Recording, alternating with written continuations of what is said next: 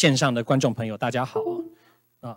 谢谢。呃，其实我也呃跟刚才的杨老师一样啊，跟呃一位呃蛮有名的人士啊，对这次的选情有一个呃算是赌约吧啊。但是我觉得我赢的胜面是比较大的，因为那一个人他是讲说他要这个让我一百三十到一百五十票，也就是选举人票，就是王王叶丽老师刚才跟大家讲那个选举人票，也就是说这个拜登要赢到一百五啊。他才算赢啊，所以他的他的以他这样的一个说法，意思是说拜登的胜面是更大一些。但是我想我不敢这么样的这个乐观，因为就如同刚才杨老师讲的，其实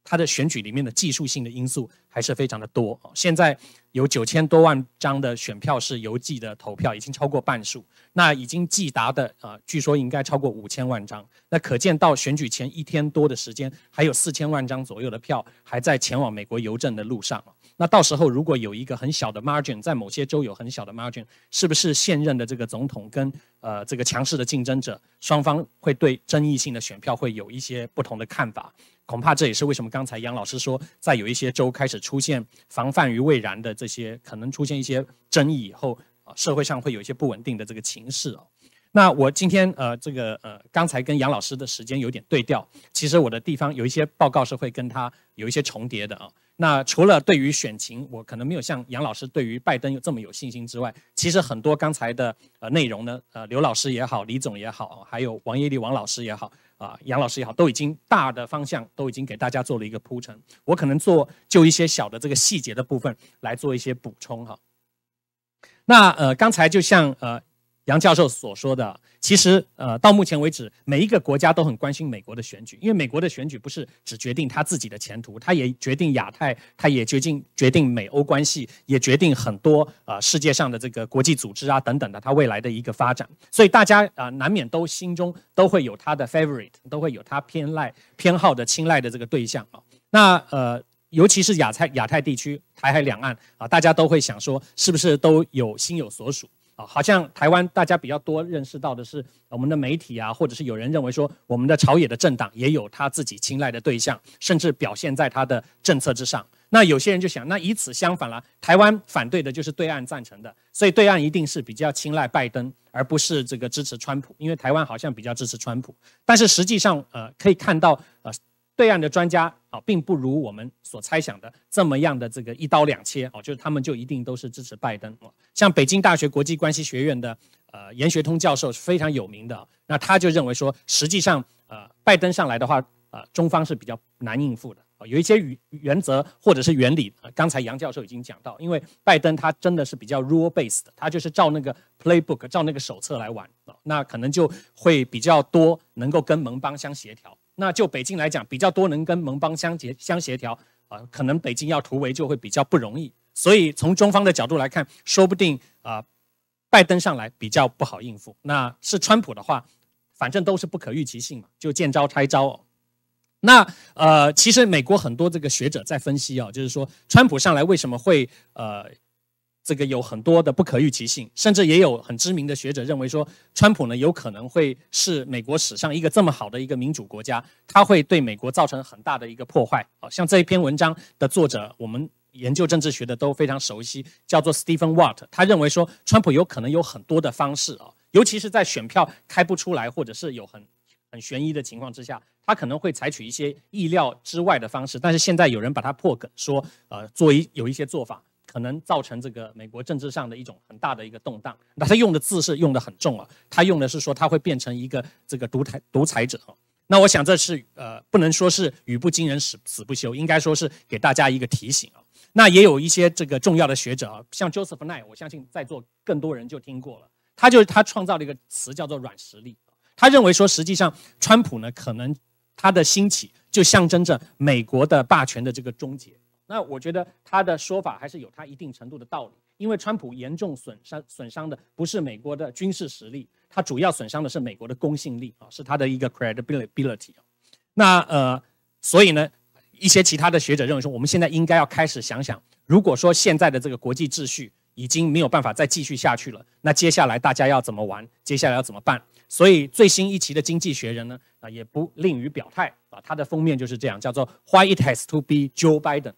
我觉得这外国杂志在干涉内政啊，还好它不是台湾的这个杂志啊。啊，那把美国国旗弄成这样子，但是它毕竟是一个很有公信力的学术性的啊，也有这个科普性的一个杂志啊，认为说这个拜登呢，对于欧洲盟邦来讲，对于许多这个自由民主的国家来讲，还是可能是比较呃容易恢复过去的这个所谓的旧秩序。那我们刚才像杨老师所说的，我们其实呃真的是比较一枝独秀，啊在这个一些调查里面的。就看到说，我们是确实是红色的这一支是比较高的，意思就是说，在这么多的国家里面啊，这里比较了呃菲律宾啦、泰国啦、澳大利亚啦、马来西亚，这都东协跟亚太地区的这个国家啊，那我们是比较多是支持川普的。我想这并不令人意外哦，因为大多数的人可能认为说，川普是对会台法案等等是对台湾比较好的。那反过来看的话，我们可以看到欧洲的许多国家，那这个蓝跟红这两支呢？基本上是反差性非常非常的大，几乎就是一面倒。如果这个这次的选票是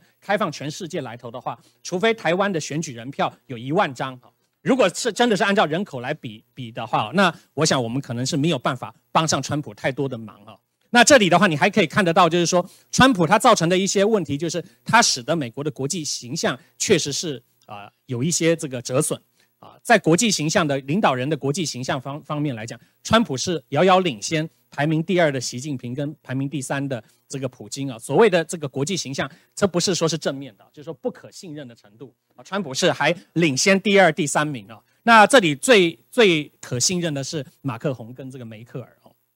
所以在这样的情况之下，我待会要跟各位做的一个报告，就是一开始也是比较像王老师刚才所介绍，就是国际关系的部分。刚才很多是讲选情的，我是讲国际关系的部分的一些基基本面。从这个基本面来切入，我们今天的运用到美中台的三边关系，它也有一些像刚才杨老师所讲的那个长期结构性的特征。啊，刘老师也讲到两党的基本的这个经济政策，它有结构性的特征，这个不太容易变的啊。这个我跟大家。简单的说明一下，然后呢，把它放到现在的选情来讲，看这个结构性特征对选情有什么样的一个影响啊？有可能是选情明确，也有可能是选情的选举啊，就是悬而不决的情况。那最后我会说啊，美中关系有可能它还是一个拖而不断、退而不离、争而不战的这样的一个格局。这个跟刚才杨教授的说法也比较接近啊，就是说不太可能是完全断裂的这样的一个情况。唯一的意外就是，如果美国出现选举，那这个不不确定性就很高啊。所以有很多的这个预防性的这个措施，不管是美国的民众，或者是我们最近看到我们的政府，也有一些这个预防性的外交的或者是一些相关的作为，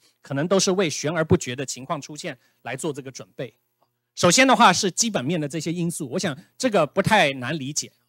不管是对称的关系，还是多边关系，还是双边关系，国际关系有一些基本的元素，有一些基本的要素。这些要素包括两个大的方面，一个是所谓的呃物质性的层面，另外一个是非物质性的层面。我们很难说哪一个因素的影响力是压倒性的，两者都有影响。物质性的因素呢，可以简单的拆分成经济规模、贸易，然后科学技术和这个军事武力。所以刚才包括像李总跟大家介绍到的，还有杨老师介绍到很多美中的这个结构性的冲突和竞争，就在这个里面物质性因素里面的这些东西在竞争，在进行科技战的竞争，在进行创新的竞争，在进行这个公平贸易的竞争，在争夺经济规模大小的竞争。当然，这一些的优势有可能转换成军事实力啊，这个我想大家容易理解。另外还有一些非物质性的因素，这个很可能会影响到。每一个国家在国际制度制度当中的这个作用，如果说你在这个你的世界观、价值理念在各国比较有公信力，你可能像是冰岛啊，或者是像瑞典啊这些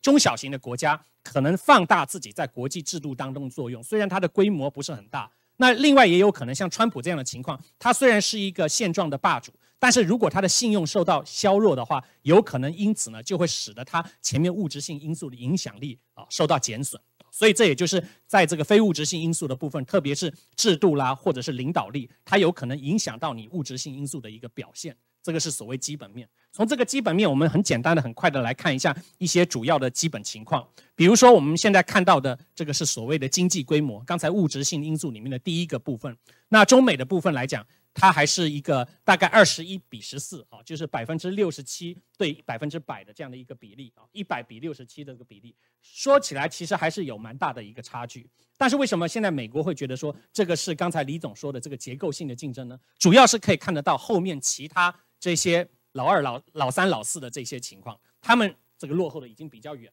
最近大家比较注意到一件事情是，印度刚刚超过英国跟法国。它也有点像二十年前的这个中国，但是印度这次受到的疫情的影响比较大，所以现在看起来的话，美中会长期领先啊，讲百年马拉松，美中会是一个长期领先。那么引起美国的注意的话，当然主要就是中国大陆。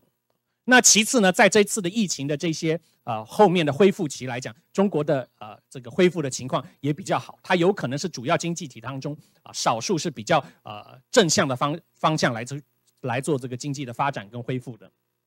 刚才这个二十一比十四，它是用绝对值的美元来计算的。如果用购买力评价来计算的话，那么现在美中基本上是概等的情形，经济规模大致大致上是概等的。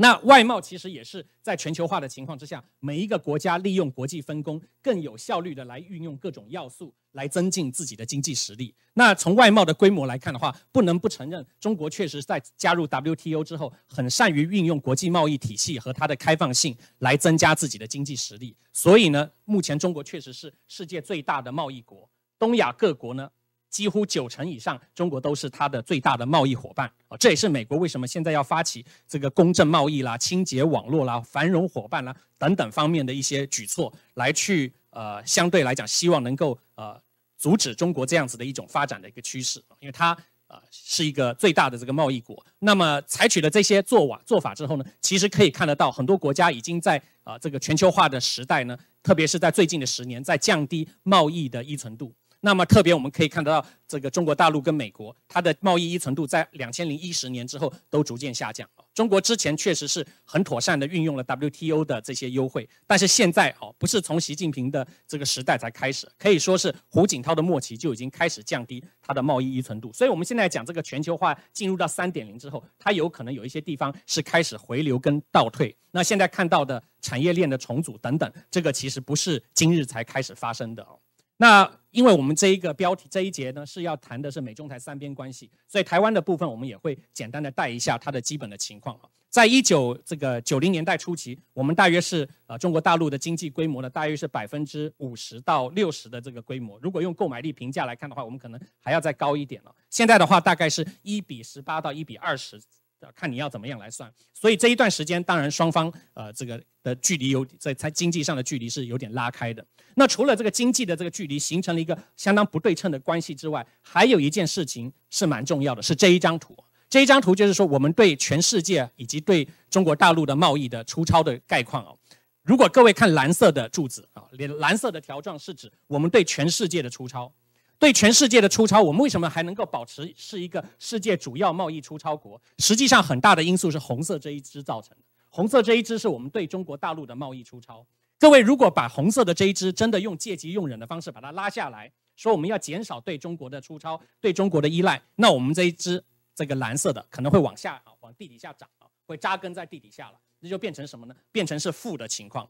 那你可以看得到，这这张图还有一个地方是很有趣的，就是说我们实际上发现这种情形的时候呢，曾经陈总统曾经谈过，就是是不是应该要这个减少这样的一个情形啊？那但是我们可以看得到，从两千年到两千零八年这一段时间，红色的这一个规模其实是啊对大陆的这个出超的情况，它的速度是实际上是在加快的。红色的加快，但是蓝色的其实是起起伏伏。所以呢。我们也可以讲，这段时间其实对大陆的依赖是更加的严重哦。二零零九年金融危机之后呢，对大陆的经济的这个贸易的这个呃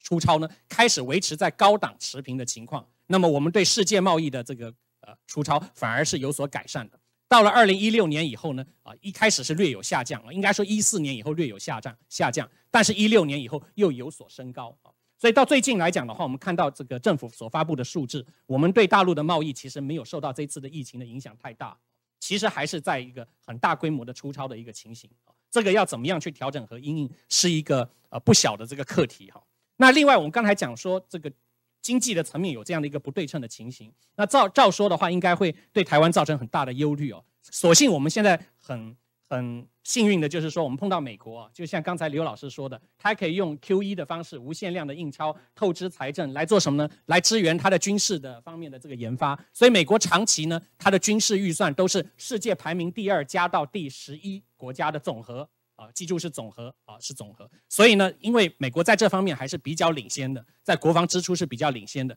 在核武器、在海军方面也是比较领先的。好，所以呢，呃，这个可能啊可以弥补在亚太地区可能出现的失衡。这个核武器的部分啊，当然就跟啊军事预算不太一样，这变成是俄罗斯跟美国在领先，那么中国的话是跟法国，它就是排在比较后面的情形。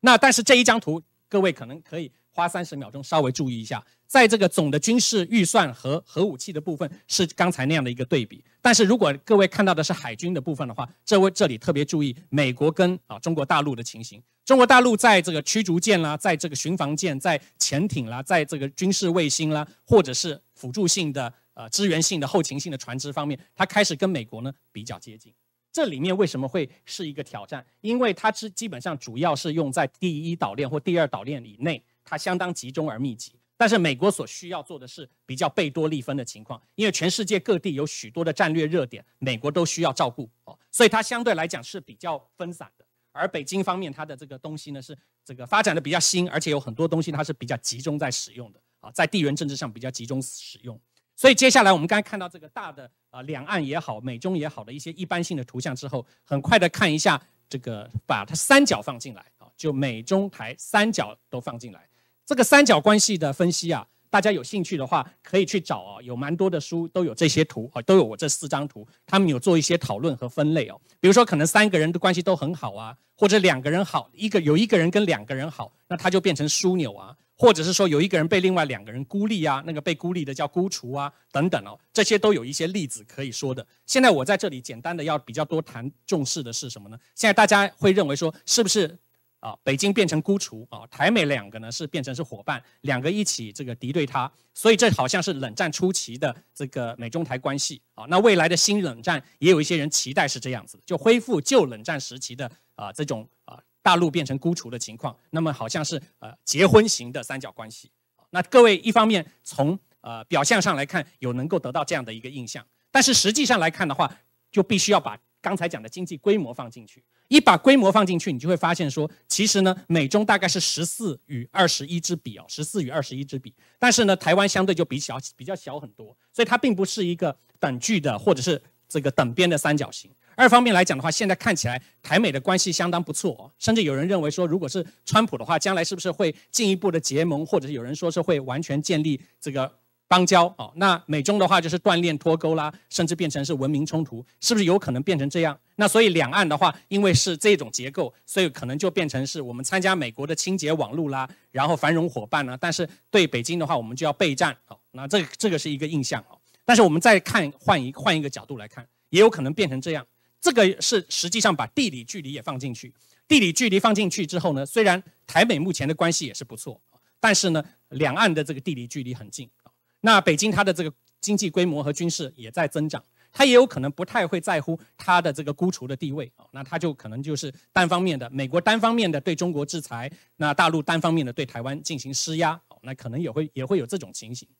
那在这种不对称的三角的情况之下呢，呃，我们讲说两岸关系也好，台湾也好，对美中战略的这个价值和前景，这个表列里面有蛮多的呃。变相啊，但是我很简单的来讲，就是说这里有红色跟蓝色。从美国来讲，如果是川普的话，他当然就像杨老师所说的，他是单边主义，他追求的是单极霸权。Joe Biden 的话比较强调制度，他是强调的美国的 lead again 啊，川普是 great again。所以这两个 great 跟 lead 呢是意义是蛮不同的。great 的话呢，对台湾来讲会是强调台湾要塞化；如果是 lead 的话是强调制度化，这也很容易理解。在经贸科技上的话，Trump 是强调工业美国，台积电到美国设厂。但是，但是呢，在拜登的话，他就强调说，是不是有多边的高标准的 FTA？好，那这些就是两个人的这些政策的一个变化。从北京的角度来看，目前台湾的重要性确实是影响到它的正当性，但是长远来讲，它有可能是一个先升后降的一个局面。哈，那接下来，如果我们把这个前面局面放进到选情里面来看。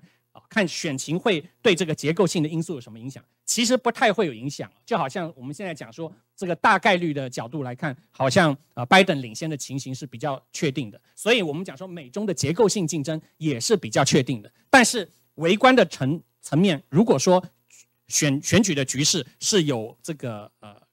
突发的突发性的这个情况，那我们也不得不加以重视啊，采取危机管理的这个方式来加以应应。选情明确，那么中美结构性竞争条件不变啊。我刚才讲说，我的预期是我们现在的重要性是啊，在短期内是很明显的，但是呢是先升后缓。我不愿意讲说是先升后降，但是后会逐渐趋向制度化。那么逐渐趋向制度化之后呢，美国当然它的目标都不管是民主党还是共和党，都还是要维持它的一个领导地位。但是它的操作的途径会有明确的不同，有制度主义的这个偏好，也有可能是搁置制度的偏好。那呃，各国的观察呢，可能会看美国的情形。如果是川普小胜啊，然后拜登承承认这个败选的话呢，那么呃，可能就是说各国呢还是要警惕美国的单边主义。那么如果拜登明确获胜的话呢，有很多国家乐见。那么当然台湾也要为此来做准备，因为台湾过去比较多是啊挺这个呃川普的，那川普好像也比较挺台湾，但是认为说那么拜登会对台湾一定非常不友好啊，我觉得这也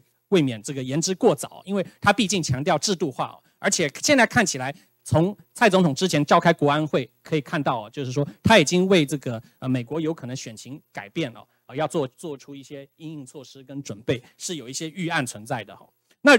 主要的问问题有可能是出现在选举，选举就是说呢，刚才杨老师说的，拜登呢他可能是小胜，但是呢在邮政投票的这些地方，在关键州这些地方开票很慢，爆出了争议。那现任的这个总统对于这一种关键州里面拜登小胜的情形，有可能不承认。再加上如果疫情又没有控制的话，那么就有可能变成选举州或者是选举月了，那就会拖得比较久。那我们就很快的跳到三角操作上面啊，前面的战略偏好大致是不变的。但是，当然，对川普来讲，这一种局势呢，他可能会更加强调这个永期效应，然后确保他的胜局。然后呢，他可能采取一些措施，如果落实到两岸的话，是不是有可能再提升台美的政治关系，或者是更强势的对这个中国大陆采取军事上的压制？哦，那么呃，国内呢，是不是更鼓励这种麦卡锡主义，或者是社会的这个分化？那这种情形的话，那北京当然也要提高它的一些准备。在提高准备，那我们的预案是什么呢？因为我们虽然是在不对称三角之下，是一个三角关系，